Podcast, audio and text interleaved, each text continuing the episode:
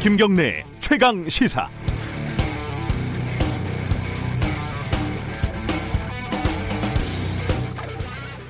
제가요, 어, 계속 전세를 살다가 이래서는 평생 집 못 사겠다 싶어가지고 2007년에 서울 강서구 쪽에 아파트를 하나 사서 들어갔습니다.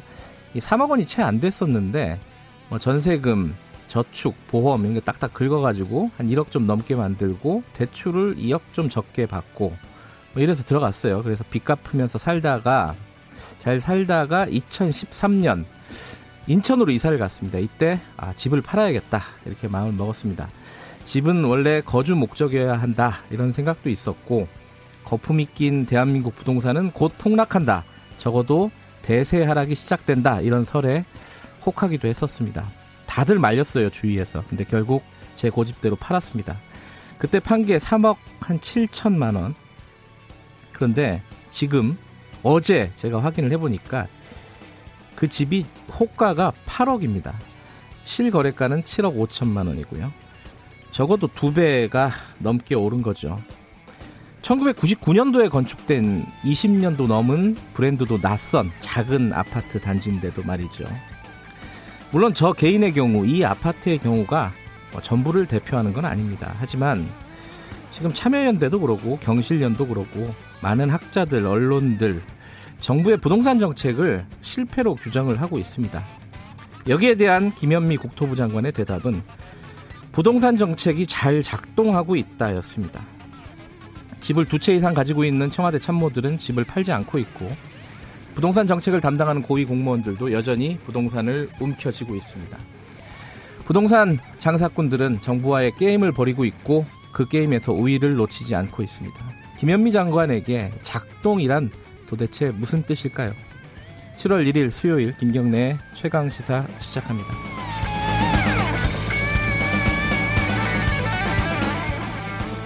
김경래 최강 시사는 유튜브 라이브 열려 있습니다. 실시간 많이 실시간 방송 많이 봐주시고요. 샵 9730으로 문자 보내주시면 저희들이 공유하겠습니다. 짧은 문자는 50원, 긴 문자는 100원입니다. 스마트폰 콩 이용하시면 무료로 참여하실 수 있습니다. 오늘 1부에서는요, 어, 경실련 부동산 건설개혁 본부장 김현동 본부장 나오시네요. 아, 부동산 정책에 대해서 좀 깊이 있게 얘기 나눠보겠습니다. 2부에서는요, 정치 이야기, 원구성, 협, 원구성 협상 결렬되고 지금, 어, 추경안 처리를, 어, 여당이 독자적으로 지금 하고 있지 않습니까? 오늘은 미래통합당 쪽 연결해 보겠습니다. 비대위원 성일종 의원과 얘기 나눠봅니다.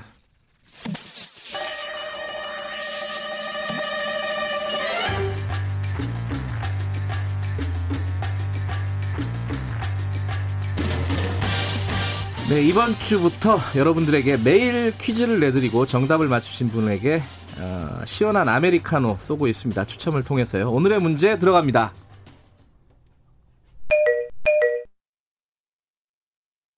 어, 오늘 문제는요. 코로나19로 인해 마스크는 우리 생활의 필수품이 됐습니다. 특히 대중교통 이용하면 마스크 착용이 의무화, 어, 의무적으로 해야 되는 거죠. 지하철, 버스, 택시 이용하시는 분들 꼭 마스크 챙기시기 바라겠습니다. 나가시기 전에. 저도 집에 돌아간 적이 한두 번이 아닙니다. 자, 오늘부터 편의점에서 구매할 수 있게 된 이 마스크는 무엇일까요? 1번 비말 마스크, 2번 보호 마스크, 3번 KF94 마스크. 어, 이게 좀 어렵나? 아, 정답 아시는 분들은 샵 9730으로 보내주시기 바랍니다. 짧은 문자는 50원, 긴 문자는 100원입니다. 맞추신 분들에게 아메리카노 커피 쿠폰 보내드립니다.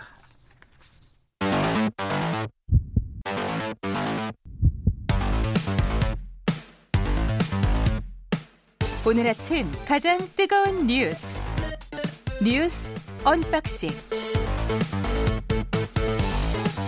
매일매일 택배 박스를 뜯는 두근두근한 마음으로 준비합니다. 뉴스 언박싱 고발 뉴스 민동기 기자 나와 있습니다. 안녕하세요. 안녕하십니까. 그리고 김민아 시사평론가 나와 계십니다. 안녕하세요. 안녕하세요.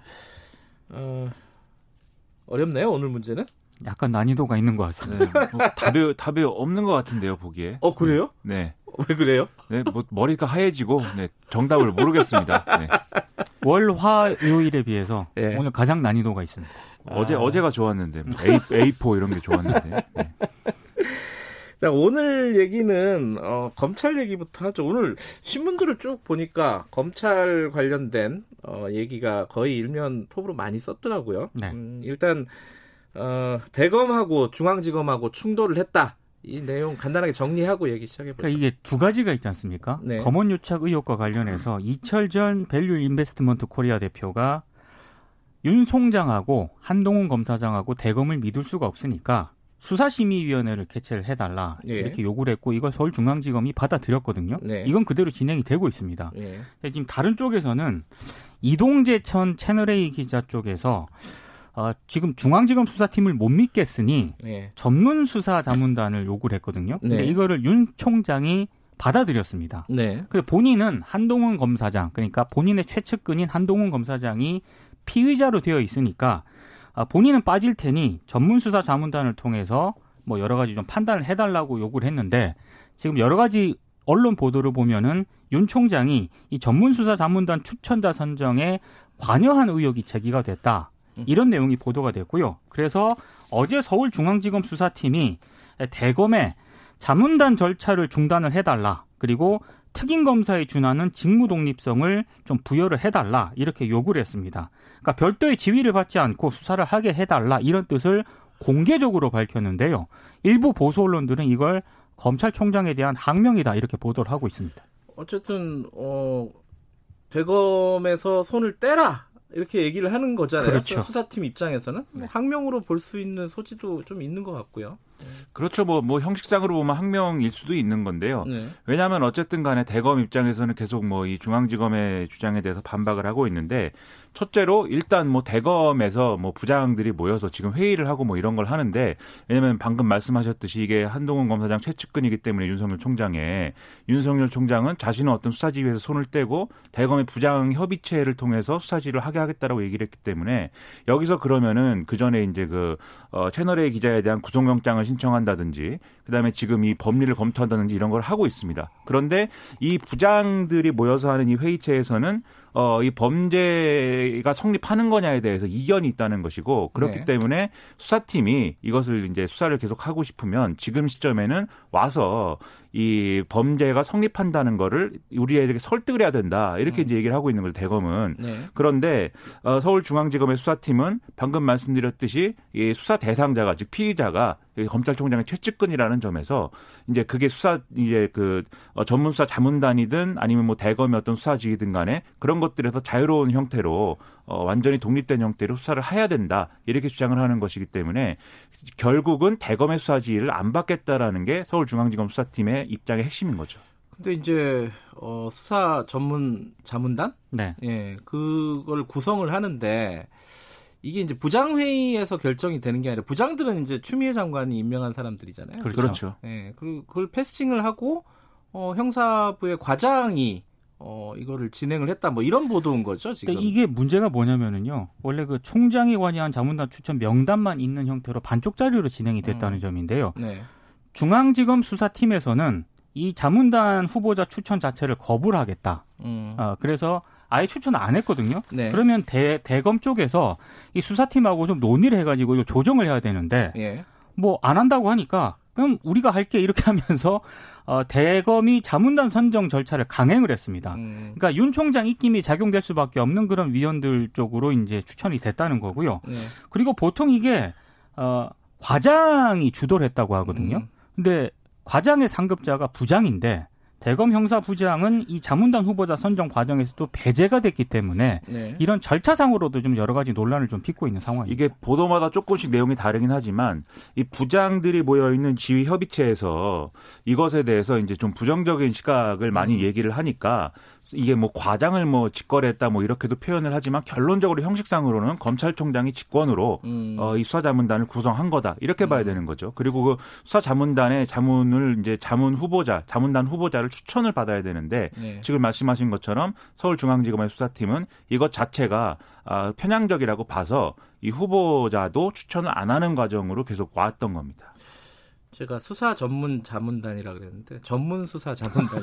이름도 너무 어렵고요. 수사 자문 전문단인지 전문 수사 자문단인지 수사 뭐 심의인지 퀴즈를 심의- 이런 걸 예. 냈어야 되는데 그러면 못 맞춥니다. 심의 수사인지. 심의 수사 아 수사 심의위원회 네. 심의 수사위원회 어쨌든 예 그 지금은 어쨌 든 이제 밑에 수사팀에서 반발을 했는데 이게 어떤 식으로 결정이 날지는 뭐 사실은 지휘 체계가 있기 때문에 대검에서 결정하는 거잖아요. 그렇죠. 대검에서 결정을 하는 건데 이걸 또 장관이 혹시 또 개입을 할 것인지 이건 좀 지켜봐야 될 일이네요. 근데 뭐 장관이 개입할 여지는 이제 대검 대검 차원에서 이제 하는 일과는 크게 이제 또 음, 어, 좀, 어, 얼마나 영향이 있을까는 좀 의문이고, 다만 여기서 주목해야 될 것은, 네. 지금 이제, 어, 장관이 뭐 어떤 영향력을 발휘한다라고 하는 거는 법무부에서 하는 네. 이 한동훈 검사장에 대한 검찰, 감찰, 감찰. 예. 예. 검찰과 감찰도 이제 헷갈리네요. 이제 그런 부분에서는 이제 법무부의 입장이 중요한 것 같고, 네. 예. 그 다음에 지금 말씀하셨듯이 수사심의가 있고, 예. 그 다음에 전문수사 자문단이 있고, 그럼 예. 총세 가지 뭔가의 기구에서 이 사건, 똑같은 사건을 각자 다른 어떤 결론을 낼 수도 있는 겁니다. 하, 세 군데네요, 진짜. 그렇게 네. 될 경우에는 마지막에 윤석열 검찰총장이 그러면 또 결론을 내려야 되는데 예. 이 부담을 어떻게 소화할 거냐 사실 음. 뭐한 치 앞도 내다볼 수가 없는 거죠. 검찰 무용론도 근데 제기하고 있습니다. 이 사건이 이렇게 대단한 사건이에요? 난 그게 의문이더라고. 이게 그냥 기자가 가가지고 협박한 거잖아요. 네. 의혹은. 네. 근데 그걸 가지고 이게 나라가 이렇게 시끄럽게 그러니까 되는 게 참. 대검 지휘부와 아, 중앙지검 수사팀 사이에 이견이 워낙 크기 때문에 거기서 이제 문제가 좀 빚어진 것 같습니다. 그러니까 이게 강요미수죄 아닙니까? 혐의를 예. 적용하겠다는 게.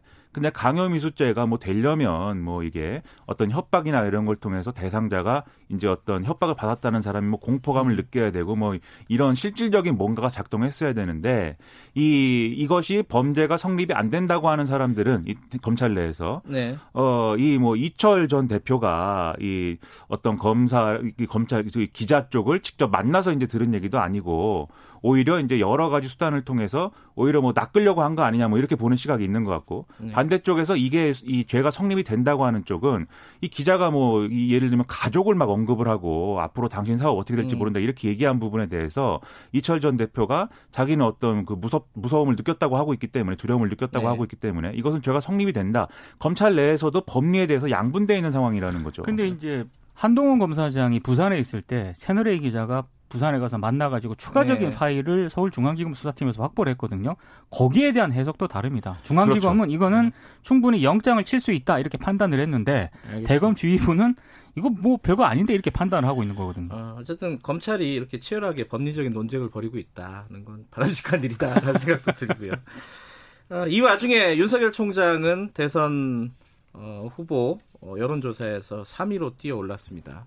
이 얘기는 넘어가겠습니다. 네. 3부에서 아 2부에서 자세히 다룰 예정이기 때문에 넘어가고 어, 어, 그다음 얘기는 추경 어, 지금 어제 굉장히 뭐랄까요 여당이 심의 뭐 뭐라 그러죠 이거는 심사, 네, 심- 추경안 심사를 심사. 했는데요. 아, 아, 네. 이렇게 네. 단어들이 어렵냐 추경 심사를 어, 빠르게 진행을 했죠.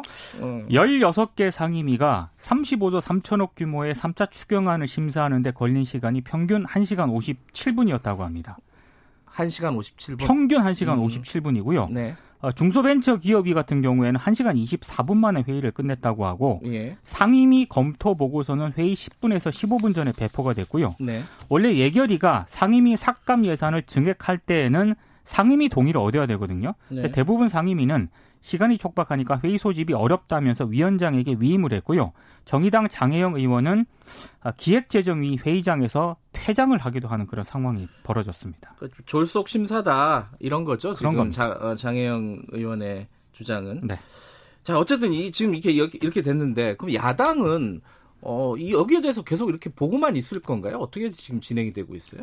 일단 모여서 어떻게 할 것인가 논의를 했는데 사실 명확한 결론은 없고 아, 직 결론이 없어요. 의견만 좀 분분한 그런 상황이었습니다. 그런데 네. 일단 이 추경과 관련해서는 한 2주 정도 심사 기간을 더 갖고 뭔가 논의를 한다고 한다면 네. 그러면 우리가 이제 그 안에 이제 의견을 정리를 해서 추경안 심사에 참여를 해보겠다 네. 이렇게 얘기를 하고 있고 그다음에 지금 이제 상임위원 명단을 낸 이 국회의장이 배정 강제 배정을 한 거에 거에 대해서 사임계를 냈는데 그걸 또 국회의장이 받아주지 않다, 않고 있다고 해서 반발하고 있는 상황인데 네. 근데 그걸 또 다시 어쨌든 간에 상임위에 복귀하려면 명단을 내야 되는 것도 사실이니까 누가 그럼 어느 상임위로 갈 것인지를 명단을 이제 작성 중이다 뭐 이런 얘기를 하고 있습니다. 즉 이제 복귀 카드를 만지작거리고 있는 상황이긴 한 거죠.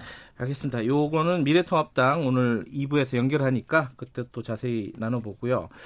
외교안보라인 교체 지금 어, 통일부 장관의 이인영 전 원내대표가 유력하게 거론이 된다. 뭐 실제로 검증에 착수했다. 여기까지 얘기가 나오는 것 같아요. 거기까지는 일단 공통적인데요. 네. 뭐 정경도 국방부 장관도 교체하기로 했다. 이런 보도도 있고 아, 국방부 장관도 교체 얘기가 있어요. 교체 얘기가 어. 있고요. 그리고 정의영 그 국가안보실장 후임에는 서훈 국정원장 그리고 어. 통일부 장관에는 이인영 더불어민주당 의원이 유력하게 검토가 된다. 이거는 다 보도가 됐는데 조금 엇갈리는 게 임종석 전 청와대 이 비서실장에 관련된 그런 부분입니다. 네. 본인은 뭐 국정원장 후임이다. 음. 뭐 이런 얘기가 뭐 지금 제기가 되고 있는데 근거도 없고 출처도 없는 소문이다. 이렇게 일축하고 있는 그런 상황입니다.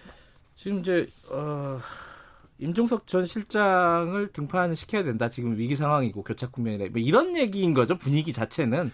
그런 얘기는 뭐라도 맡아라라는 음, 게 그죠? 이제 음. 있는 것 같습니다. 국정원장이든지 아니면 청와대에 뭔가 대통령 특보라든지 뭐라도 맡아서 대북 관계에서 어떤 역할을 하라는 건데 그런데 임종석 전 비서실장 측은 어떤 형태로든지 자꾸 이제 뭐 안 한다라는 취지의 얘기를 음. 언론에 대고 하고 있어서 이것은 어떤 상황인지 상당히 흥미롭습니다.